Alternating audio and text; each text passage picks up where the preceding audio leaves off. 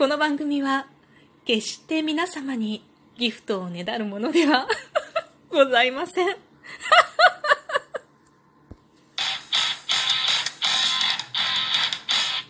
今日もなるようになるさ。こんにちは。アラフォー母ちゃんこと冬木玲です。この番組は私冬木玲が日々思うこと、本の朗読や感想など気ままに配信している雑多な番組です。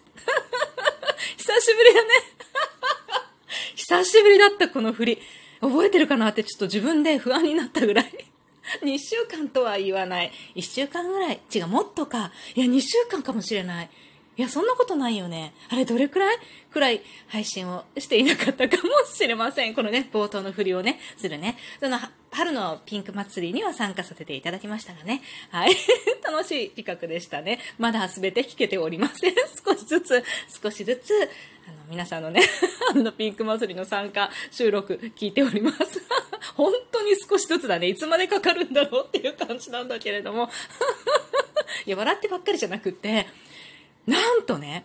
収録の専用ギフト、自分のよ、がもらえるんだって。ただね、200個よ、200個。なんだっけ、なんかの、なんかのギフトを200個もらうと、なんか作ってくれるらしいんだけど、すっごい残念なことにさ、3日間なの。3日間しかその収録の ギフト使えないんだって。はいって感じだよね。3日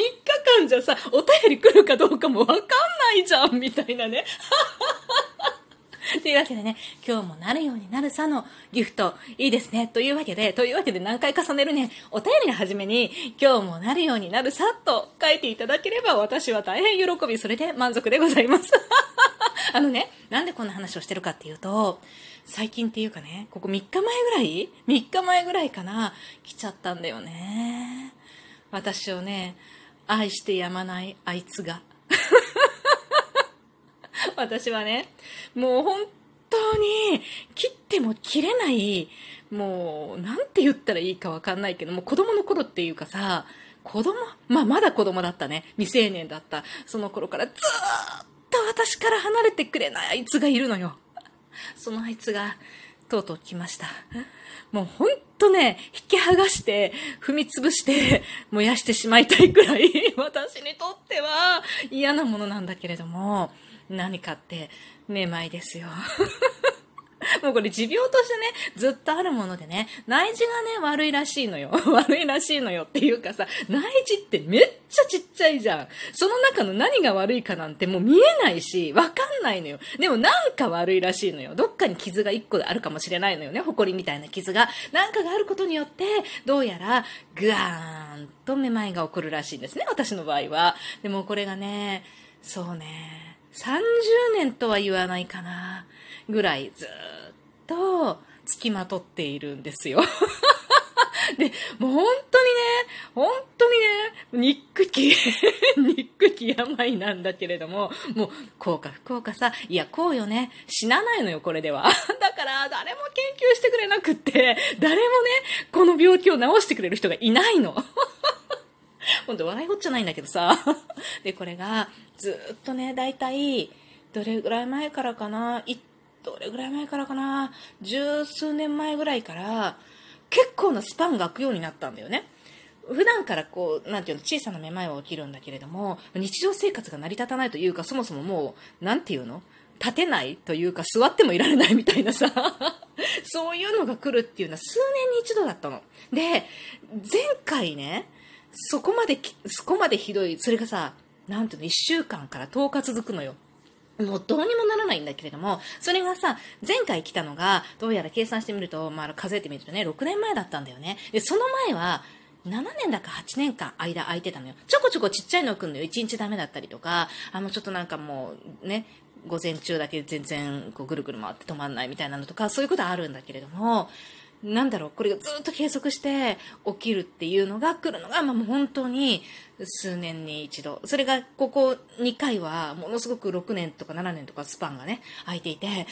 もうなんかちょっと良かったみたいな。で前回7年、7年だか7年、8年になってないと思うんだけどぐらい空いたから、もう結構いけるいけるいけると思ってて、今回もっと、しかもね、途中でリハビリも始めたし、絶対いける、絶対いけると思ってたんだけど、何、6年しか空いてないじゃんみたいなことが起こって、でもね、若干6年だったからかもしれないけど、若干マシ 若干、いや違う。結構かなりマシ。そもそも、気力が違うっていうのもあるかもしれないんだよね。このリハビリの一環として体を動かすリハビリももちろんあるんだけれども、気力を保つような精神療法じゃないんだけど、精神療法みたいなそういう感じでは全然ないんだけれども、なんだろうね。なんかわからないけどさ、その体操することによって、なんか一種精神力が鍛えられるんだよね。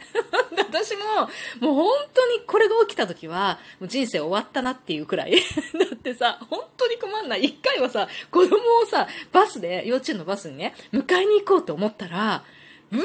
ーって回り出して、も家から出れないわけよ。しかも、なんちゅうかさ、宇宙空間に、カーンって回転して放り投げられたみたいな感じなわけ。だから、なんかもう、もうとにかく助けてくれ以外に何もないの。で、電話をして、幼稚園に電話をして、すみませんってそのままね、あの、どうしても迎えに行けないとか、迎えが間に合わなかった、緊急事態の時よね。そういう時って幼稚園にそのまま返してくださいっていうことができるのよ。連絡をすればね。で、そのまま返してもらって、で、お預かりにしてもらって、後に迎えに行くっていうことができるんだけれども、もちろん料金は発生するんだけどね。できるんだけれども、その連絡すらもできないみたいなことがあって、幼稚園からめっちゃ電話かかってきてるんで、多分バス停にバスが止まってるのよね。で、来てくださいっていう電話だと思うんだけれども、それに出ることすら叶わないのよ。いや、なんていうか、もう、もうなんかブオー回ってて、それを電話を取りに行けないわけよ。もうそういう状態だったことがあって、もう鮮明に残ってるんだけど、その話をさ、子供にしてたら、なんだっけな、この、3、3番目がさ、年中だかなんかの時に、なんかお弁当の日だったんだよね。それ何の領事の時だったか忘れちゃったけど、お弁当の日で、で、私が朝起きた瞬間に高速回転っていう状態でね、あ、もうダメだって言って、なんかね、途中まで仕事に行きかけていた旦那を、長女が、まあ、あの、駅まで歩いてたから、長女が追っかけて、捕まえてきて、で、幼稚園に連絡してもらって、なんかランチパックを買って持たされたらしいの、旦那にね。で、あの時のお弁当はランチパックだったんだよねって 言われましたね。そうだったんだ、みたいな。それから3日間ぐらいは、もう私の記憶に残らないっていうか、私はなんかもうそこに存在することが精一杯みたいな状態でさ、全くもう何が起きてるか全然分かってない状態なわけなんだけれども、ああ、そうだったんだ、あの日のお昼ご飯は ランチパックだったんだと思いながら、ランチパックでも結構子供好きなんじゃないと思ったけど、みんながさ、親からのね、幼稚園のさ、お弁当なんてさ、これキャラ弁とか作ってる人もいるしさ、こう温かいお弁当をね、持ってきてる中ね、ランチパックじゃ悲しいよね。きっと旦那のことだから、あの、コンビニでランチパック買って、コンビニの袋に入れたまま入って渡したと思うんだよね。もう、かわいそうだったけどね。まあ、しょうがないね、ごめんね、みたいな感じなんだけど。今回もね、それがやってきて、まあ、とりあえず2日間くらいはね、ベッドに座ってたわけですよ。とりあえずね。もう、で、今日だいぶマシになってきて、ただ今回すごいありがたいのが、なんていうのかな、私は内耳が、右のね、内耳が悪いから、大概ね、右に傾ける。まあ、そうやってすごい大きなめまいが起きた時は、もう左もどこも、どこに傾けても全然ダメなんだけど、もう 微動だにできないというかさ、1ミリでも頭が動いたらさ、ぐわーって回り出すのよ。で、回ったらなかなか止まんないのよ。みたいな、そういうさ、ことが結構あるんだけど、今回その可動域が結構あるんだよね。で、初めてで、右、右はもちろんいつもダメなんだけど、まあ右をね、こう普段からピッて向くことができないんだけど、だけど、まあ右はだから慣れてるのよ。だから、もう不意に右を向いてしまうっていうことはないのよ。もう回るの分かってるから。自分でかたくなに、もう無意識に向かないのよ。だけど、今回、なんかね、前に倒すのと後ろに倒すのがダメなの。で、右はもちろん向けないんだけど、左は向けるのよ。で、可動域が結構あって、でしかもなんか一日の中で、前に倒せる角度が変わるんだけど、ちょっとあるんだよね。ちょっと下をこう、ちょっと見るぐらいだったら大丈夫だったりとか、ちょっと上を見るぐらい、あの、目線よりかちょっと上の高さぐらいを見るぐらいだの倒し方だったら大丈夫だったりとか、だから、いつもよりか、マシなんだけど、若干ね。しかもね、すごいいいことに、回り出しても、パッて体勢戻すと、要は、下を向いたり、上を向いたりしてしまった時に、パッてまっすぐに戻すと、比較的すぐ止まるのよね。で、その後のクラクラ感っていうのはすごいあるんだけどさ。だけど、すごいすぐ止まるのよ。だから、まあ、だいぶね、気持ち的にも全然違う。だけどさ、明日ね、入学式なんだよね。明日じゃないや。これ聞いてる人たちは、私夜撮ってるんだけど、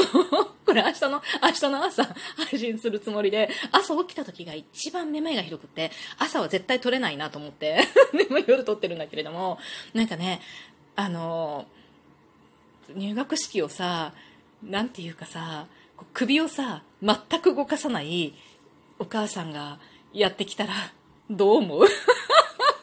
ちょっと怖いよね、と思って。でもさ、行かないわけにいかないのよ。長男の入学式。もうめっ